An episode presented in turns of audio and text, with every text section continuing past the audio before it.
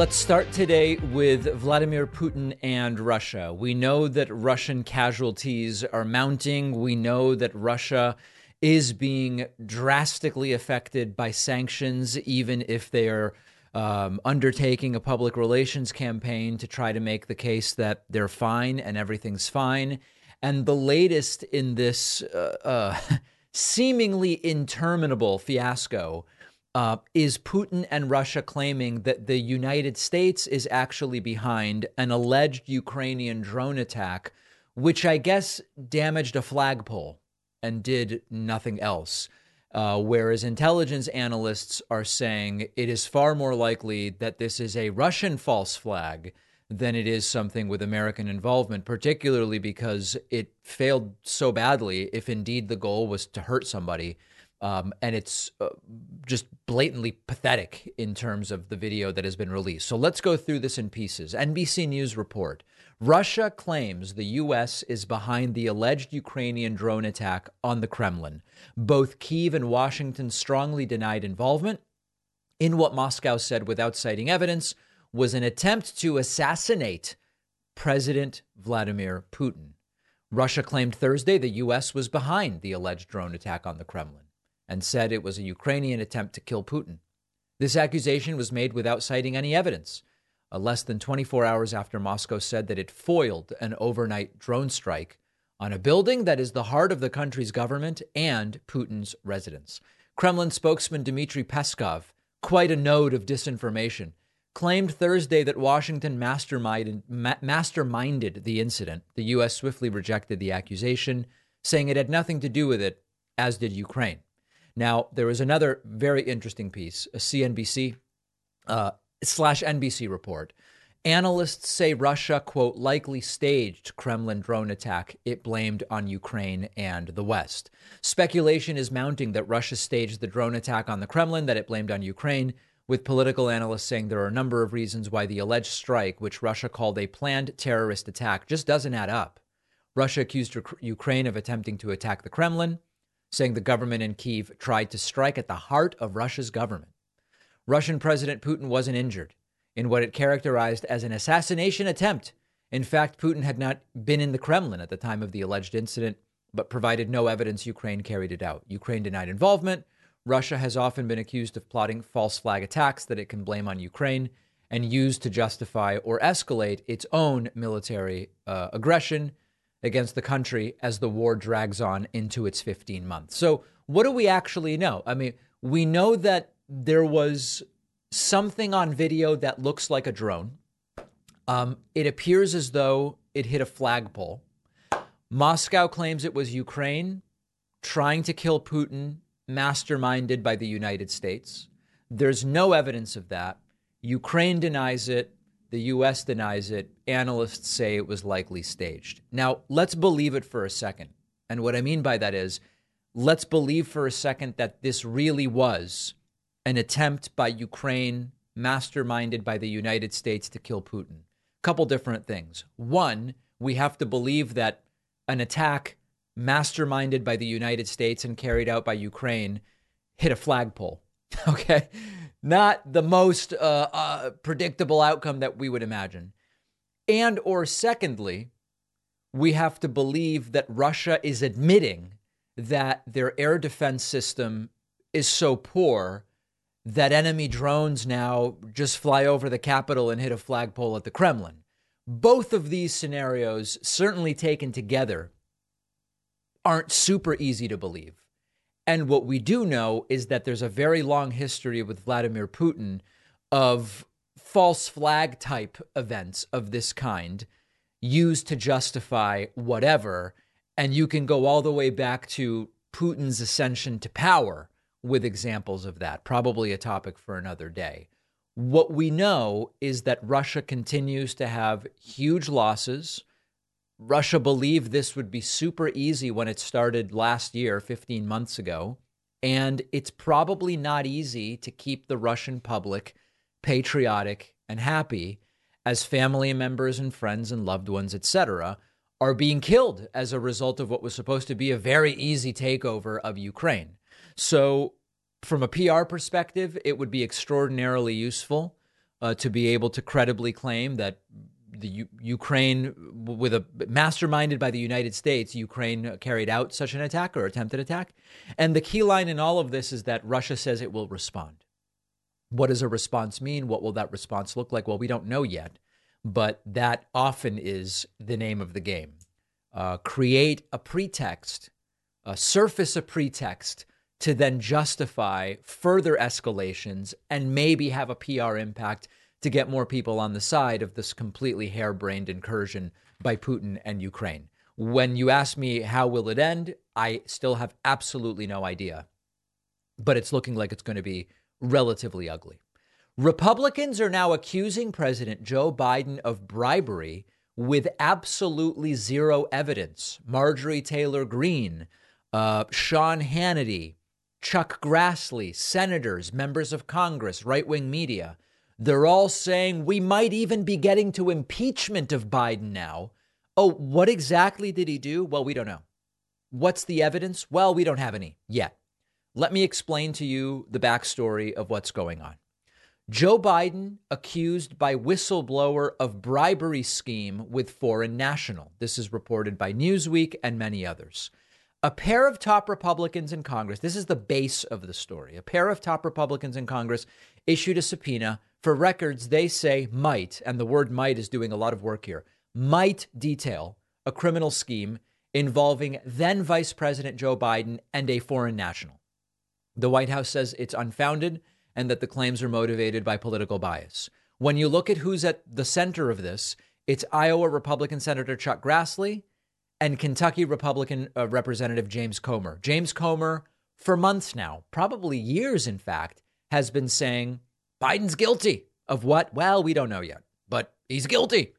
And now they've got something. They have an alleged whistleblower making a claim that as of yet is completely unsubstantiated. Now, they're going to, they've issued a subpoena. They're going to look for evidence. And as I've said before, I'm going to speak very clearly and slowly here. If there is evidence, investigate. If the investigate points to crimes, prosecute.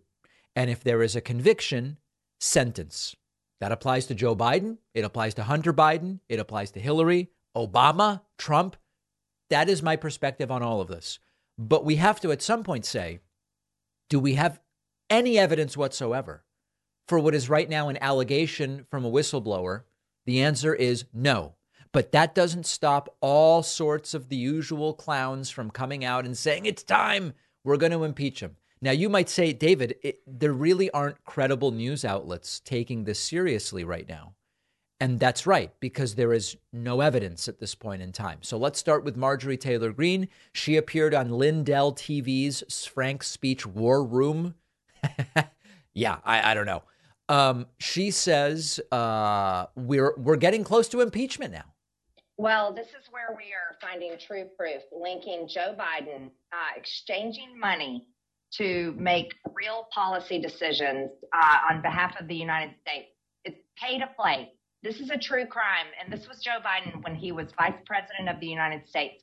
Joe Biden took a money payment from a foreign national in exchange for policy decisions while understand there's no evidence for any of this. He was vice president of the United States.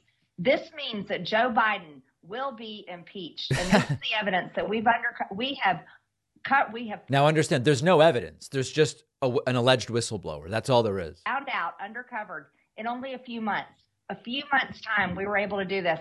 Thank They've undercovered it. It's not even a question of uncovering it. They've undercovered it. God for the American people that voted to put Republicans in the majority and give us the gavel so that we could have subpoena power to go after the, the Biden crime family and everything they have done to, to sell out this country. Now, remember well, that Marjorie Taylor Greene was drafting articles for impeaching Joe Biden before any of this stuff came out to begin with. And now they have something to latch onto. Ted Cruz, of course, a bastion of sanity, sober uh, reasoning, and, and uh, moral, uh, being an upstanding moral citizen. Ted Cruz appeared on Sean Hannity's propaganda program on Fox News. And they are also talking about impeaching Biden without having any evidence or substance whatsoever. From Grassley and Comer. Yeah. And they're, they're saying that they believe the DOJ and the FBI possess an unclassified FD 1023 that describes the, an alleged criminal scheme involving. They're not, by the way, alleged is doing a lot of work here. They're not even, all they're saying is they have a whistleblower claiming it. That's all. Then Vice President Biden and a foreign national relating to the exchange of money for a policy decision. uh, that would be a high crime and misdemeanor, wouldn't yeah. it, Senator? It, it, it, absolutely would. In fact, it doesn't have to be a, a high crime or misdemeanor because the Constitution specifies that impeachment lies for treason, bribery, or other high crimes or misdemeanors. bribery is explicitly noted in the Constitution. Mm. And, and, and I got to say, the evidence, not only against Hunter Biden, but the evidence against Joe Biden being complicit and profiting from this corruption is growing and growing and growing. Every week on my podcast, I've a verdict with Ted Cruz. I've walked listeners through. Yeah, that's a hell of a podcast, by the way. So they're talking about impeachment. They've seen no evidence either. Pastor, jo- oh, I'm sorry, uh, uh, Senator Josh Hawley, not Pastor Josh Hawley. Senator Josh Hawley admits he hasn't actually seen any of the evidence, but it should still be up to Democrats to prove Biden is innocent which isn't exactly the way I remember burden of proof working in the United States. You know, Senator, who, who do we think the, the other country is? They, we, we, we knew the Chinese connection and all that, but this is, a, this is something new. Do you have any information on that? No. I do not. I don't have any. Isn't that the best? And the funny thing is, that's the answer for all of these guys. I actually don't have any information, but we definitely need to impeach Biden. Information on what the whistleblowers has alleged in terms of the specific substantive allegations. Right. Other than that, there is documentation that the FBI has. And I just say again to those Democrats out there screaming about how Joe Biden is innocent. Joe Biden hasn't done anything. Well, fine.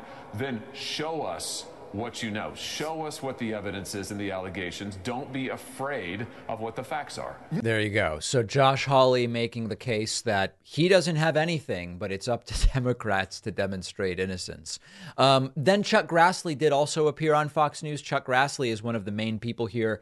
Uh, Chuck Grassley and James Comer issuing the subpoena here to the alleged whistleblower for the allegations that they are making. About, okay. Um, he is pressed about evidence, and he says, well, we have to wait. We're wondering exactly what this is all about. According to a, a press release that was sent out by James Comer's office, it says the information provided by a whistleblower raises concerns that then Vice President Biden allegedly engaged in a bribery scheme with a foreign national. He goes on to say the American people need to know if President Biden sold out the United States to make money for himself. Senator Grassley and I will seek the truth to ensure accountability for the American people. Uh, well, that really whets our appetite as to exactly what what this is all about. Does this have to do with Hunter Biden's foreign business dealings in right. Ukraine or China, or is it something else? Well, I, I guess basically uh, we we've got to wait to uh, see what what the document exactly says. Right. But I'm convinced that uh, we've got to get this detail. And at this time, uh, the FBI needs to explain whether it's accurate or not. Yeah. Uh, did they learn nothing from the Dominion lawsuit and the $787.5 million settlement over on Fox News? And then we have one from Newsmax as well. Uh, Newsmax is very, very concerned about this, as I'm sure you can imagine. Wait, uh, it says specifically the release today that the vice president may have altered policy for money, a bribery scheme. He may have actually changed policy. Have you narrowed it down to what policies, or can you at least tell me, if you have, what area? If you can't say specifically, what do you know about it, sir? Uh, Congressman Fallon. Well, Greg, that'll all come out, I think, and it'll come out very soon. Very soon. Ba- Just like it's going to come out when, with Trump's health care plan, is my guess. Bottom line is, let's ask another question. Very simple one. What business, eh, what product or service did the Bidens ever provide? Yeah. There you go. That's a real serious question. So, listen, as I've said before, do you have actual evidence against Joe Biden, Hunter Biden? Investigate. Uh, turns out there, there, there were crimes. It was legitimate. Charge Biden, charge Hunter Biden, charge Joe Biden. I don't care. I don't care about defending anybody. I don't care about cults of personality around any of these folks. If Bernie committed a crime, charge Bernie. Okay. It's been years of this stuff and the evidence is just, just on the tip of our tongues, be, just beyond the reach of our hands, and yet it doesn't happen.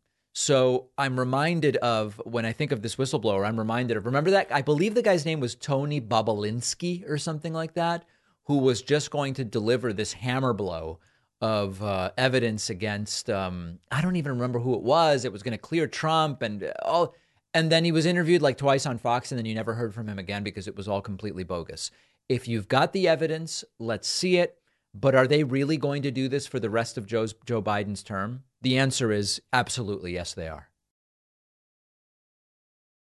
If you're like me and you love the nostalgia of enjoying a bowl of cereal sometimes as an adult, check out our sponsor, Magic Spoon. Magic Spoon is the breakfast cereal with the crunchy, sweet goodness you love, but with zero grams of sugar, more protein, and only four to five net carbs. So it's perfect if you're doing low carb, if you're doing keto, if you're like me and you just don't want to eat a bunch of sugar.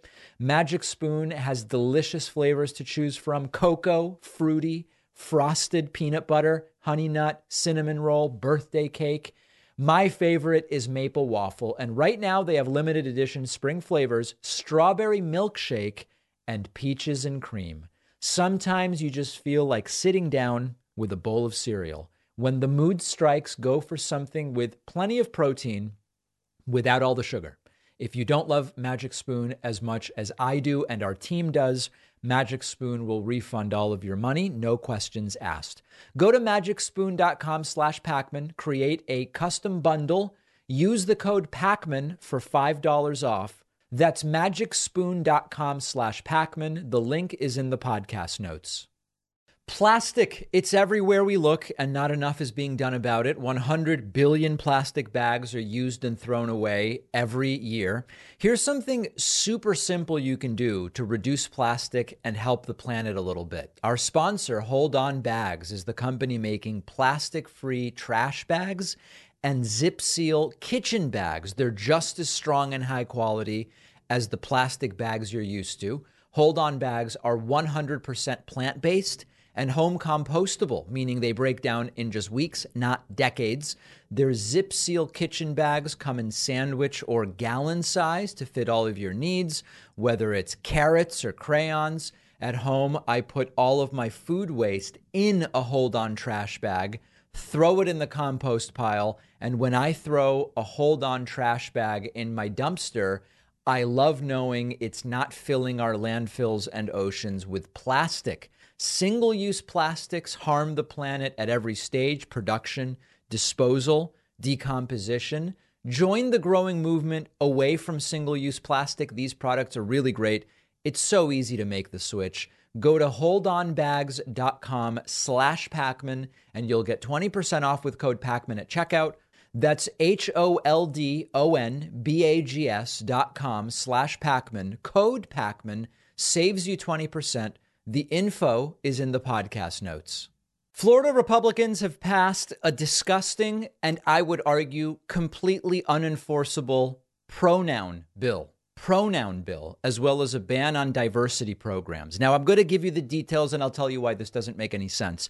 But if you zoom out just a little bit, remember, we've been talking about this Florida fiasco for months now.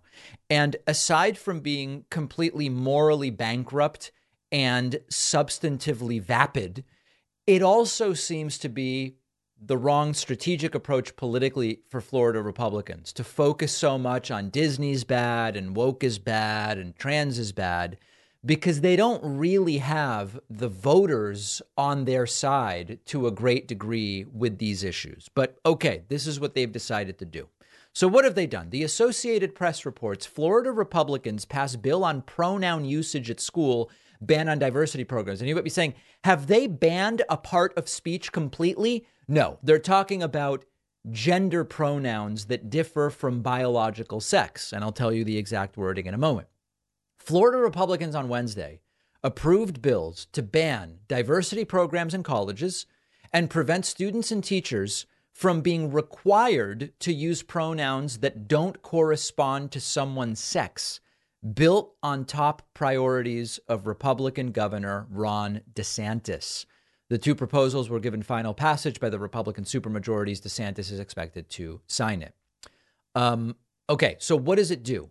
The Senate Wednesday voted to expand the law critics call Don't Say Gay, a major calling card of DeSantis, with a sweeping bill that prevents school staffers or students from being required to refer to people by pronouns that don't respond to the uh, correspond to the person's sex. It also bans classroom instruction on gender identity and sexual orientation up to the 8th grade, legally reinforcing the DeSantis move to prohibit such lessons in all grades. It also strengthens the system in which people can lodge challenges against school books, another desanctimonious, desanctimonious initiative. All right, so there's a problem here, okay? And I know many of you already identify it. The only way to know whether you are using the pronouns that correspond to biological birth sex is to know what genitals someone has. How on earth would teachers ascertain that? And so when you say, well, you, you just can't force the teachers to use pronouns that don't correspond to the genitalia of the individual, and I guess they're saying the birth genitalia, right? There's another story when you talk about gender affirming surgery, but let's not even delve into that right now.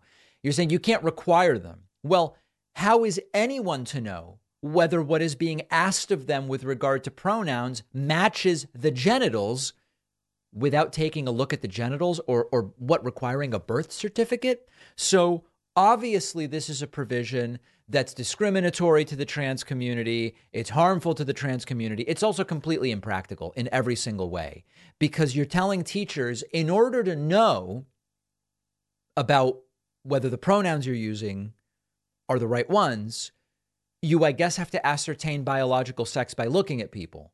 Are they supposed to ask students for medical records before addressing them by the correct pronouns? So, this is not only a ridiculous virtue signal against trans people for the anti trans community to look and say, oh, we like what you're doing. It is a logistical and practical nightmare for educators, and it's not feasible to enforce. And of course, it goes against the very principles of inclusivity and acceptance that we should promoting in our, be promoting in our schools. This doesn't mean, by the way, this doesn't mean, or it doesn't even relate in any way to whether someone born biologically male who identifies as a woman should be allowed to uh, be on the girls' wrestling team. That's a totally separate question. It has nothing to do with this. Now, I also briefly want to talk about the ban on diversity programs because that's also a part of this, even though it's less cartoonish, although still destructive. It's equally concerning. Diversity programs are designed to promote inclusivity and to promote understanding among different cultures and communities. The right loves to say that those programs actually suppress speech, bully people, etc.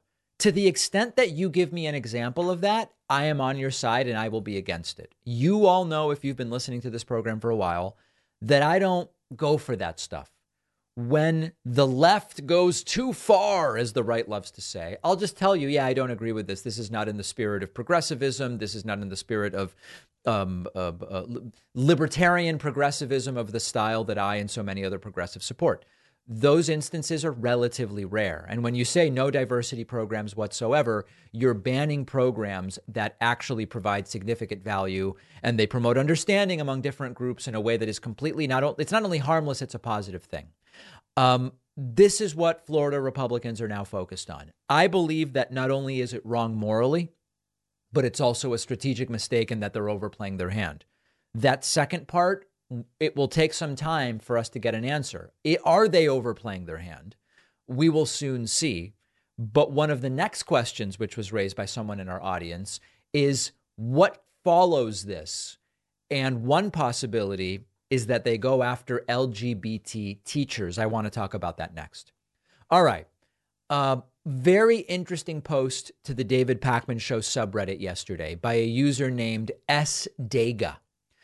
And S. Dega asks the question Will conservatives go after LGBTQ plus teachers next? All the rhetoric about keeping kids, quote, safe from LGBT people is ridiculous. I worry they might actually start targeting folks whose job it is to work with children. Parents want to screen curriculum their child is presented. Is screening of their child's teacher next? The school I recently retired from had about 75 professional staff. Several identify as gay or bi. One is a trans man. One teacher is married to a trans man. LGBT people are in all our communities. I think that it is almost a certainty that we are going to start seeing this, at least anecdotally, around the country. It's probably already happening uh, anecdotally to some degree. Think about it, okay? The transition, think about the things they're already saying. Uh, discussions of LGBT people, sexual orientation, transgender, etc. That's already bad. It's off the table. It's dangerous. Okay. Drag shows, drag time story hour, all of these different things. Very, very bad. Can't do it. Can't do it. Using the pronouns that a student wants to go by.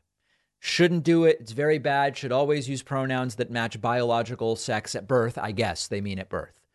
The natural next thing would be to say not only is it dangerous to kids to hear discussion of LGBT topics and the fact that LGBT people exist, it must be so irresistible for LGBT teachers to talk about it that we have to be worried about the mere presence of LGBT teachers in the classroom.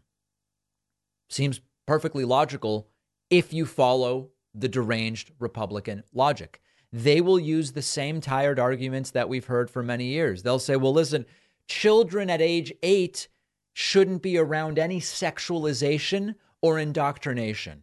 And when I see my kid's gay teacher or trans teacher, it is highly sexual and it is an indoctrination. So we've got to get rid of them. Now, of course, they just want to silence and punish teachers who are openly LGBT Many of them probably believe if my kid's teacher is LGBT, it might convince or brainwash my kid into being LGBT or whatever the case may be. And it's really important to understand that they already are using the framing of danger to children and parents' rights. And so they are simply going to adapt that existing terminology to LGBT teachers. Listen, I don't want my kid recruited. I don't want my kid's development uh, uh, uh, stifled in any way. I don't want this ideology pushed on them. I don't want any of it. Now, these arguments are, of course, baseless, but they are so deeply harmful to people who are either openly part of the LGBT community um, or not yet openly part of it. They are discriminatory in, uh, I believe, at this point, every state it would be. And it's really important to understand that these attacks on teachers who identify as LGBT will just be the latest attempt to do the things that they've wanted to do all along. We should stigmatize LGBT status. We should marginalize those individuals. And they've already passed b- bills and laws of all sorts to do that, including Don't Say Gay. So, to the question, are they going to go after the LGBT teachers next? I'm not a betting man, but I would bet that at least at the local level, on some small scale, we're going to see it, if not through legislation more broadly. Let me know what you think.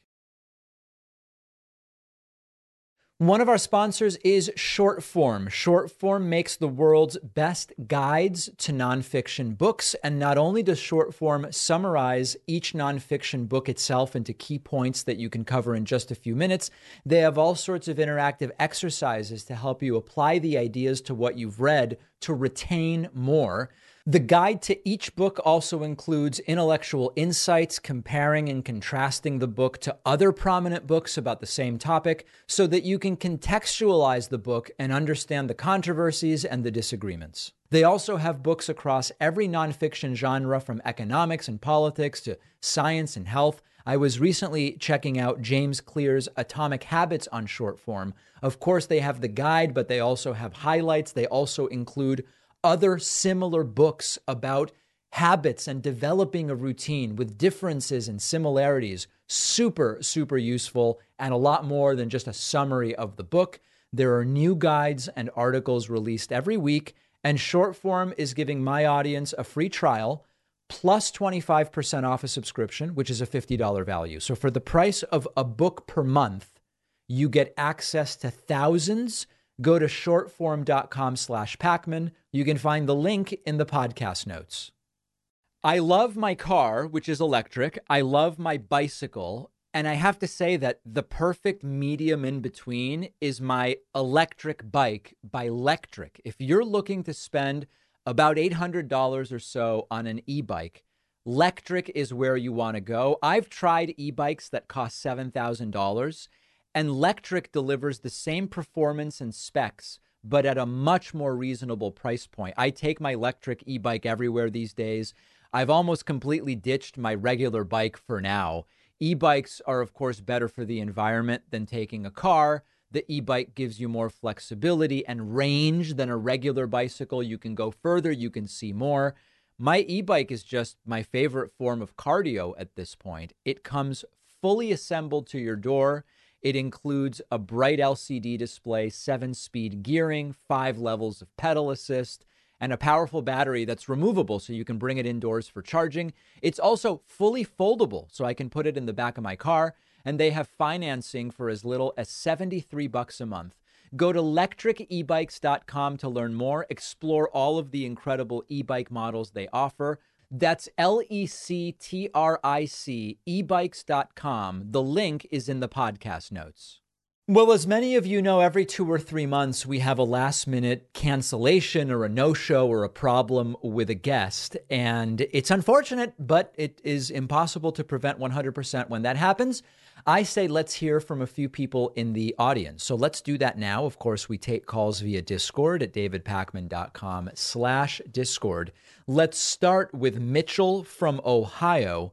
Mitchell, what's on your mind today? What can I do for you? Hi, David. I've been thinking a lot recently about how most people on opposite sides of the political spectrum have more in common with each other than they will ever have with people who have a vast amount of influence and power in this country. True. And I just can't seem to wrap my head around how we get people to understand that their interests are more aligned than they think. I don't know the answer to that either. And you know what? The first time that this was like very um, evident to me was that in a movement I covered closely, it was the 2010, the, the growth of the Tea Party movement. And Jonathan Haidt has written a lot about this, where a lot of it has to do with you're not thinking in terms of what is actually best for me and the vast majority of people, including people who supposedly are on the opposite political side. You're thinking in terms of my team. You're think, thinking in terms of the people who I sort of take direction from. What are they telling me to do? What are they saying is best? And I, I genuinely don't know. A lot of this has very deep psychology um, uh, written into it, as Jonathan Haidt has written about. And I don't, because you're absolutely right. On so many issues, particularly economic issues, even if we put aside social issue differences, the vast majority of Americans actually have the same interests and would benefit from the same policies. And yet they are split between two political parties. I'd, I'd have to agree with you. I, and if you ask anyone from either party or either side of the aisle, I feel like most people just want to be able to put in an honest day's work for an honest day's wage, sure. come home to their family and do it again the next day and put a little money aside. But I do you think that there's truth to that there's an artificial culture war being started by, you know, people like Ron DeSantis to try and stop people from seeing the economic uh, issues that they actually have in common. That's one way to put it. I the way, and I don't think you're wrong. The way I've said it is a little different, which is the country keeps moving left on policy, particularly economic policy. So what the right has done is abandon policy, particularly economic policy, and do the culture war. So I don't know that it's overtly to prevent people from realizing that's an interesting perspective, but I think it's basically if it was just about policy, Republicans would have a even tougher time winning elections, so they make it about something else instead. But it's basically the same thing you're saying. Yeah, it's all it's all very interesting, I appreciate your perspective. Thank you for taking my call. All right, Mitchell from Ohio, very important and well said. I appreciate that. Let's go to David from Florida. David from Florida, uh, what's going on? I may be making my uh, triumphant return to Florida very soon. Oh, nice. Where are you headed? Usually the Miami area. Ah, okay. It's a little too crowded for for my taste. um, I just I just had uh, two questions for you. Sure. Uh, one, your opinion on the fact that it seems neither of the parties are going to be participating in uh, debates. At least, at least the Republican conference did say that you know they would have one. It's just Trump may not be participating. Uh, but the fact that Biden doesn't even want to talk to uh, Marianne or Kennedy kind of seems a little messed up to me. Yeah, I mean, listen, um, I would like to see debates on both sides. I think Trump not showing up is pathetic, and I think that the DNC um, should organize debates. But I'm also not naive. Obviously, why, if you are, if you have an incumbent president and you have as a priority making the incumbent president president for four more years, why would you take the risk? And I know people say, well, if it were Obama, there would be less risk because Obama's better at speak, public speaking than Biden. Whatever.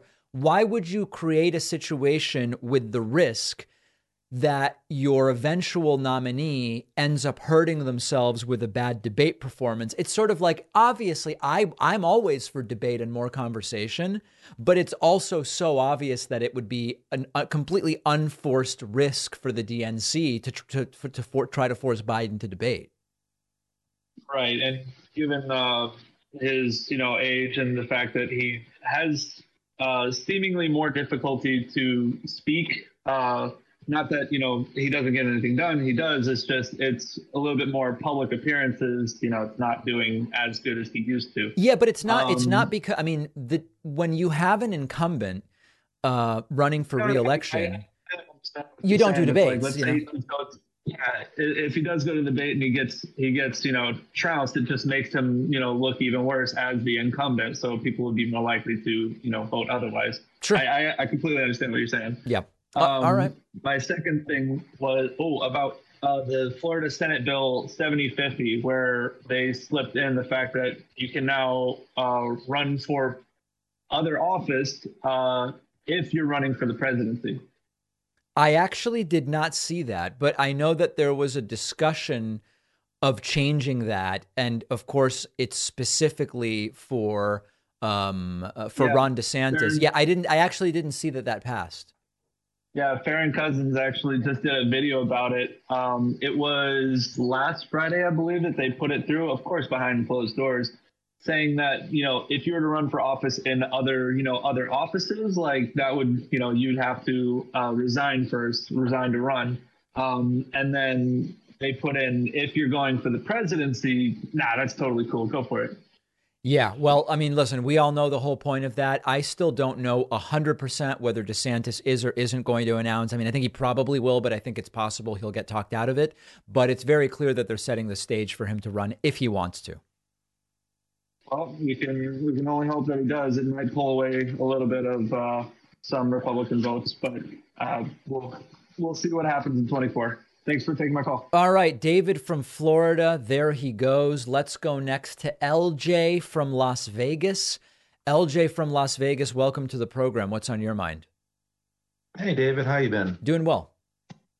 Good. Um, I have a kind of a rough cut on uh, something, so it's not 100% thought through, but I just kind of want to get your thought on it, if that's cool. Sure.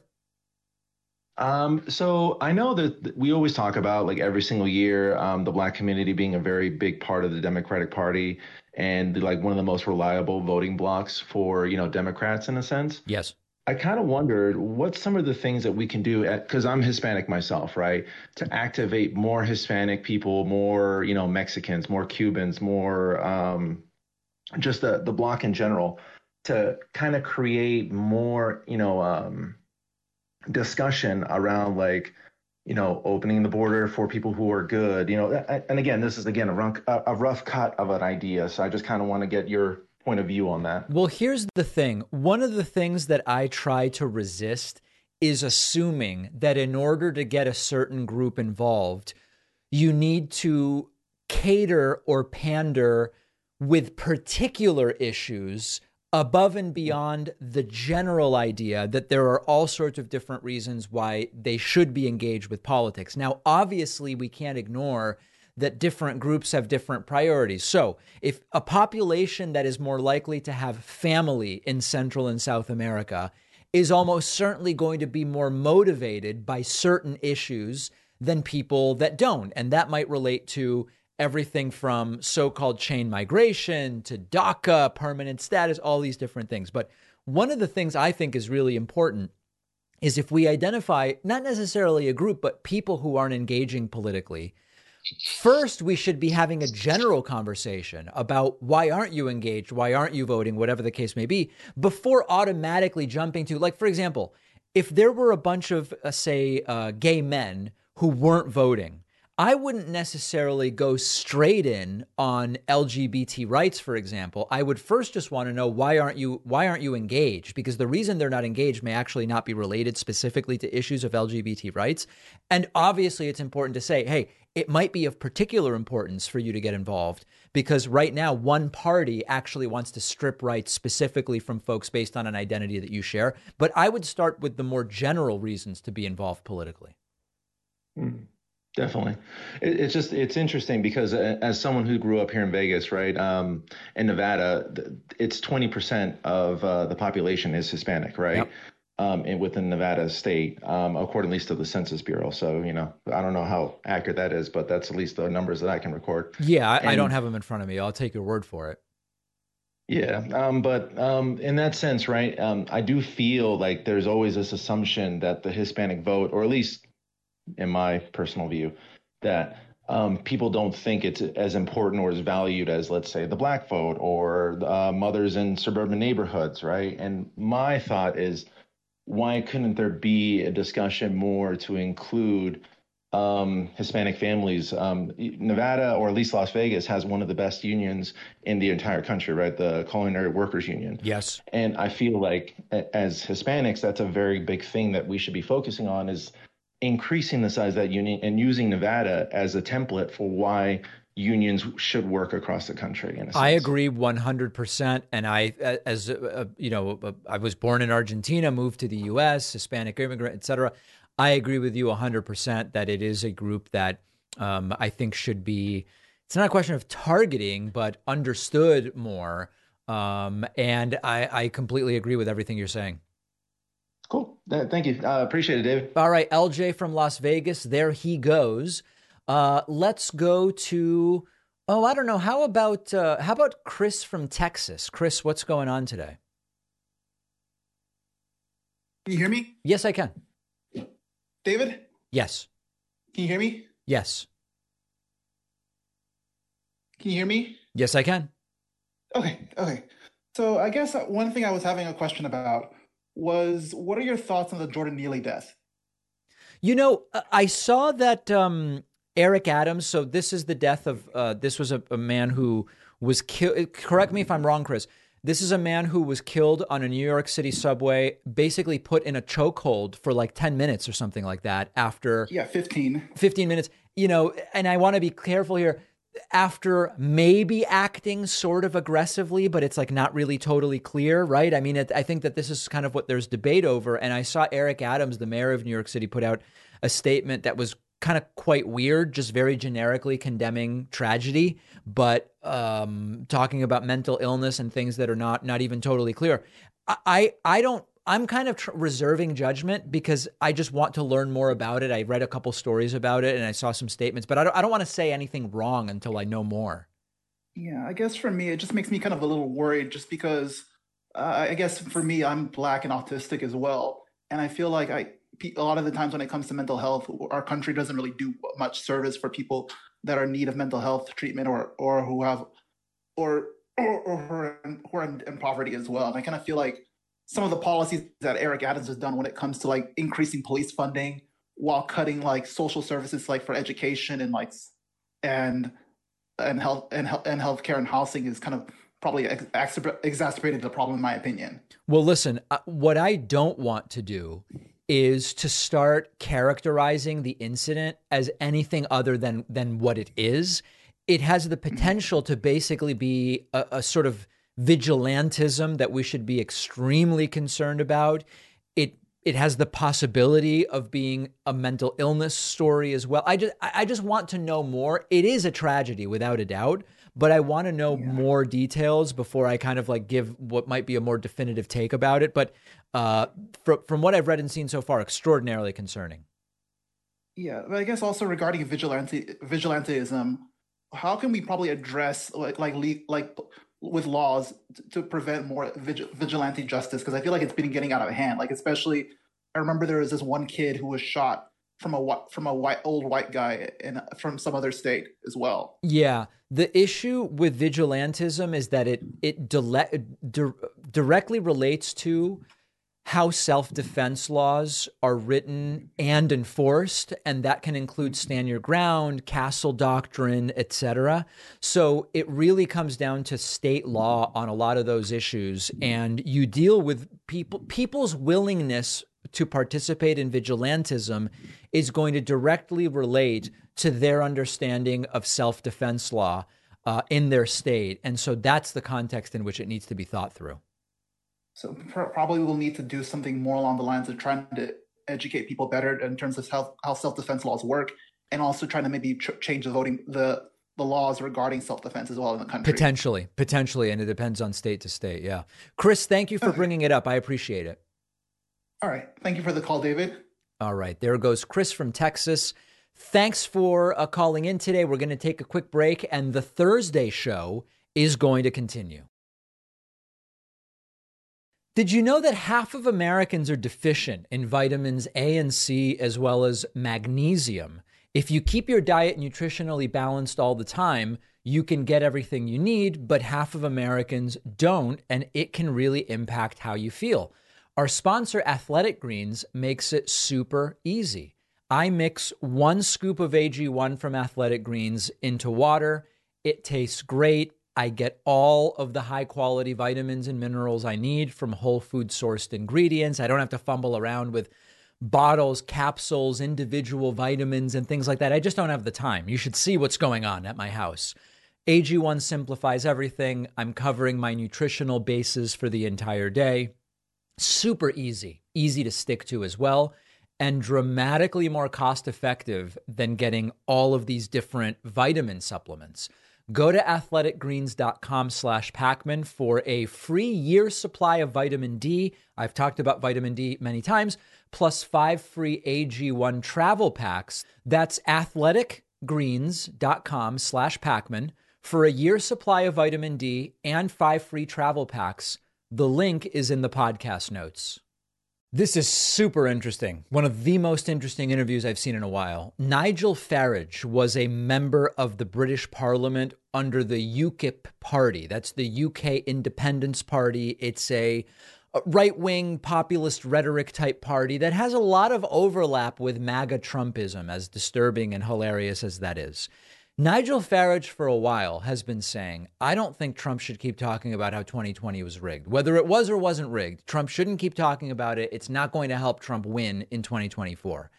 Nigel Farage interviewed Trump and actually said to him, I wouldn't keep talking about that. And Trump kind of gets defensive and says, Well, listen, I'm talking about it because you brought it up, but then later says, But it was rigged. Okay. Let's dive into this interview. Fascinating. Take a look at this.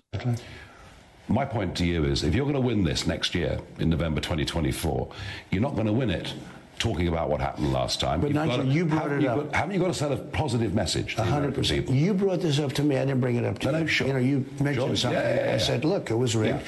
and I say that. I'll always say that. Uh, it doesn't mean that out of a one-hour speech, I'm going to devote half of it to this. I might devote Except he kind of does. ten seconds to it. But the election was rigged. It was a rigged election. It was a very dishonest election. I don't know that Nigel Farage is correct. And what I mean by that is when you survey MAGA voters, they overwhelmingly believe that it was rigged. When you survey Republican voters in general, they also, to a lesser degree than the hardcore MAGA types, but they also have fallen for this idea that 2020 was rigged. So I don't have the answer empirically as to whether, in a general election, on balance, the message that 2020 was rigged as part of a 2024 election brings voters in or pushes voters away. It's not obvious to me one way or the other, I think is the point that I'm trying to make. Trump continuing with the election was rigged stuff even during this interview.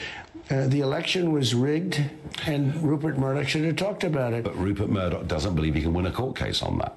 But Rupert Murdoch's wrong, and whoever settled this case for that much money. And I think it was an insult, not only to Fox, it was an insult to all the people that work there. It was an insult to everybody that knows what happened during that election. Number one, they didn't use the legislatures. Number two, if you just look into modern times, just look over the last couple of months. The FBI dealt with Twitter. They call it Twitter files. Understand, none of this, it's not only that none of this proves it was rigged, none of this even relates to the election in a direct way. That was cheating. Look at look at the 51 different. I have no doubt I- about Look that. at the 51 different intelligence agents, so-called intelligence agents. They all lied. 100%. They lied. All of this stuff is cheating. And then you look at Truth to Vote, where hundreds of thousands of ballots were stuffed in the ballot boxes. They were They were stuffed with, usually we do like a ham and Gruyere, but they might have stuffed them with something different. So Trump's legal advice, remember his brilliant legal advice from the guy who lost 60 something court cases related to the 2020 election. His legal advice to Fox News was prove that Trump really won, and then by definition, it wouldn't have been defamation. Where that, that, that ultimately uh, Fox's lawyers did not go that way, and they agreed to pay $787.5 million um, to Dominion voting systems. Uh, Other uh, items from this interview that are certainly interesting Trump insisting that he will end the Russian incursion into Ukraine within 24 hours. Maybe in that wacky town hall that's scheduled for next week, Kaitlan Collins can ask exactly how would he do that. I will end that war in one day. It'll take 24 hours. I know Zelensky well. I know Putin well. I would get that ended in a period of. You can break that deal. 100%. It would be easy. That deal would be easy. A lot of it has to do with the money. A lot of it has to do with the military. You know, that Trump would wrap it up quickly. He would go, listen, Ukraine goes to Putin. It's now part of Russia. Let's end this entire thing. Uh, in, in all seriousness, I would love for Trump to be pressed just once on exactly how he would end that conflict in 24 hours. The topic of the coronation of the new British king came up, and Trump says he was extraordinarily surprised that Biden would not be attending. Now, Mr. Biden's not coming. What does that say about his relationship with the UK? Because we get the feeling here, yeah, he's very, very pro Ireland. He completely ignores the fact that Biden is, in fact, an English name. He's got English relatives. He doesn't seem to like us very much. I don't think he can do it physically, actually. I think that it's hard for him to do it physically. I think getting over here for him, he's got a lot of things going and a lot of strange things happen. But certainly he should be here as our representative of our country. Uh, I was surprised when I heard that he wasn't coming.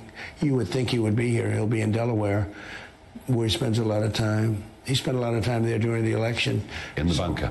So I don't know, but it's It is bunker. So listen, um, there's a long held tradition that American presidents don't go to British coronations. Jill Biden is going, and that's fine. But there's actually nothing particularly unusual about that. But again, it's this is an alternate universe. Sticking with the subject of um, uh, royal elements. Uh, th- topics related to the royal family. Donald Trump said that Meghan Markle treated the Queen very disrespectfully, which, uh, I mean, God, this this is uh, I think it's going to be a great day, and I think that they will do a great job. Yeah. And he loves the country. And Really, I got to know him quite well, and he loves the country, really loves the country, and he loved his mother. And that's why I thought it was she was Yeah. treated so disrespectfully by Meghan, and just no reason to do that. I was actually surprised that Harry was invited, to be honest. There you go. Very, very surprising. And of course, Trump's the guy who truly disrespected the former queen. Um, uh, he was late and kept her waiting, and then he gracelessly stepped in front of her. I mean, just everything is backwards. Everything is the opposite of what this guy says. Uh, and then lastly, Nigel Farage asking Trump, So are you going to win next year? And Trump's response, not exactly projecting huge confidence. Final thought. Are you going to win next year? I think we have a very good chance. Uh, the economy is not good. I'll make it good. Everyone knows. You know, everyone knows. They, even Democrats, they say, "Well, we agree that Putin would have never gone in. He would have." I told him, "You're not going in." So going into a word salad that's unrelated after saying, I think we've got a shot. Putin would have never gone into Ukraine. President Xi of China would never even be talking about Taiwan. We had that conversation strongly.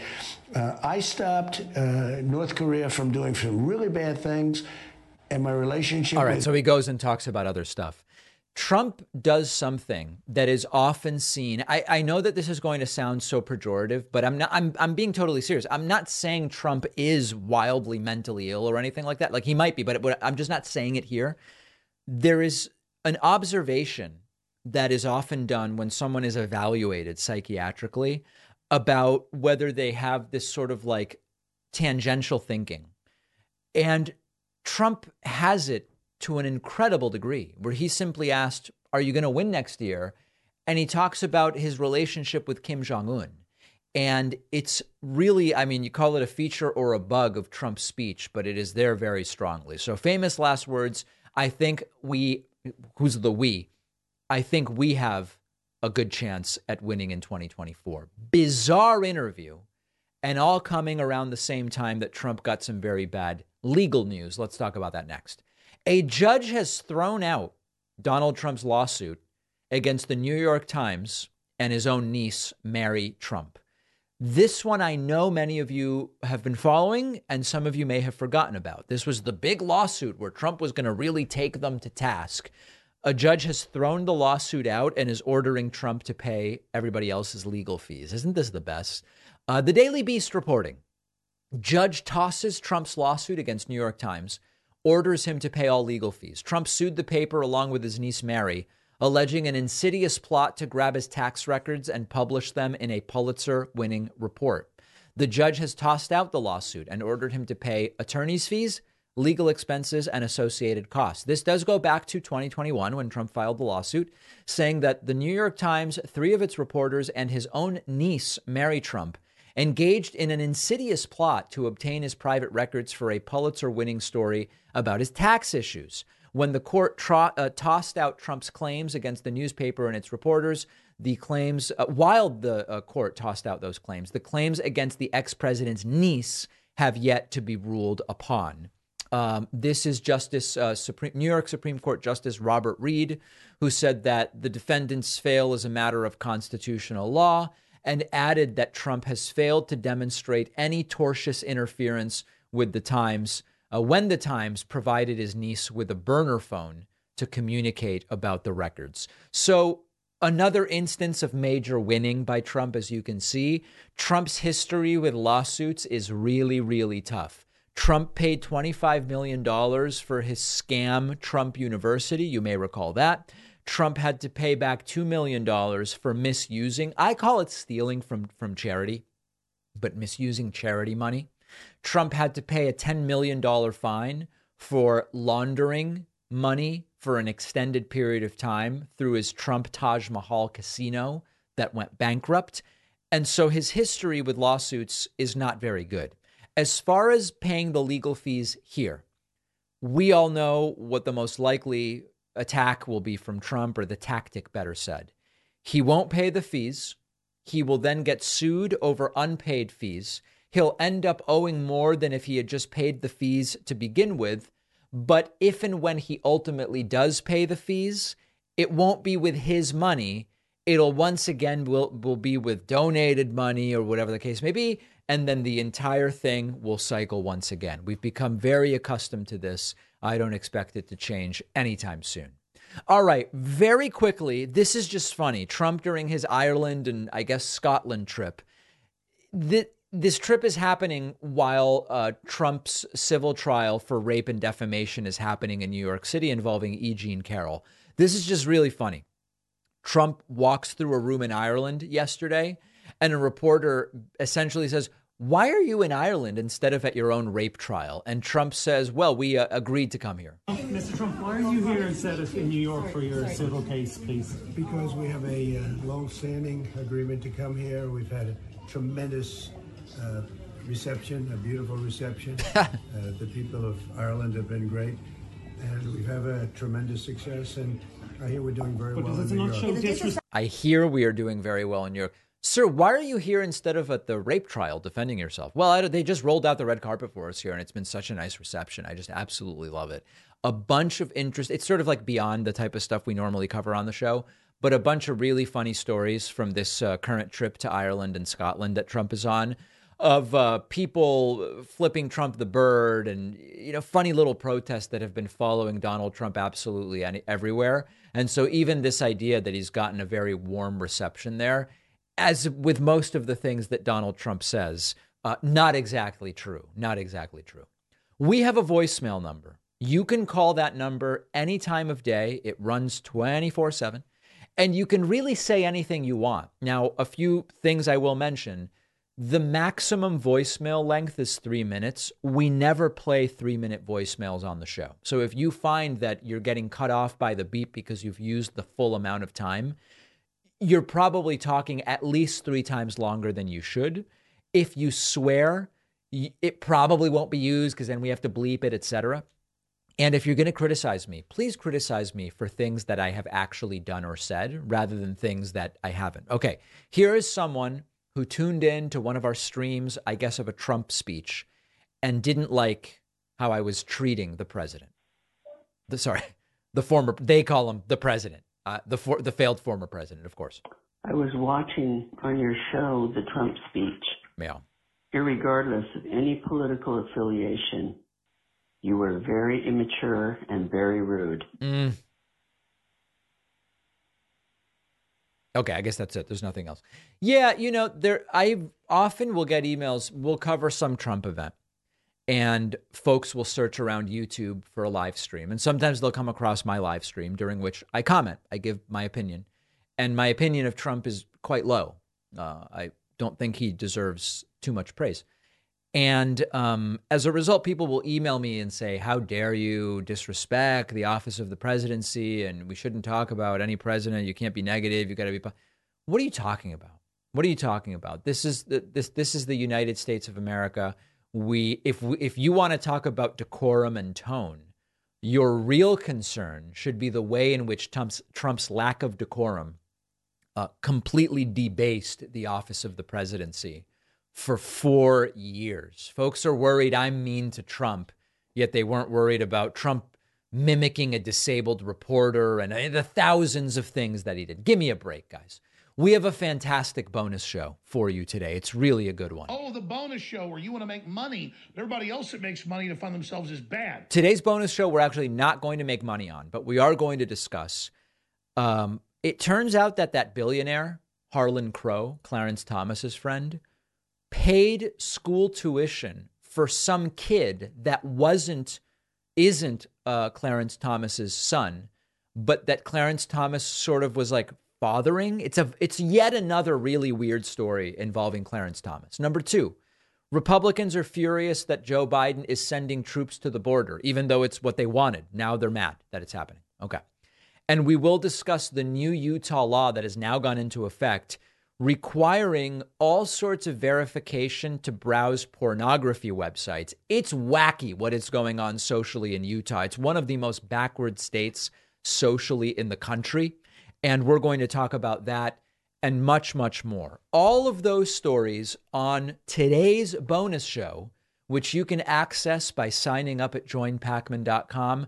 Full price is a great deal, but you can use the coupon code 24 starts now 24 starts now. All one word, no spaces. Uppercase, lowercase, doesn't matter. 24 starts now.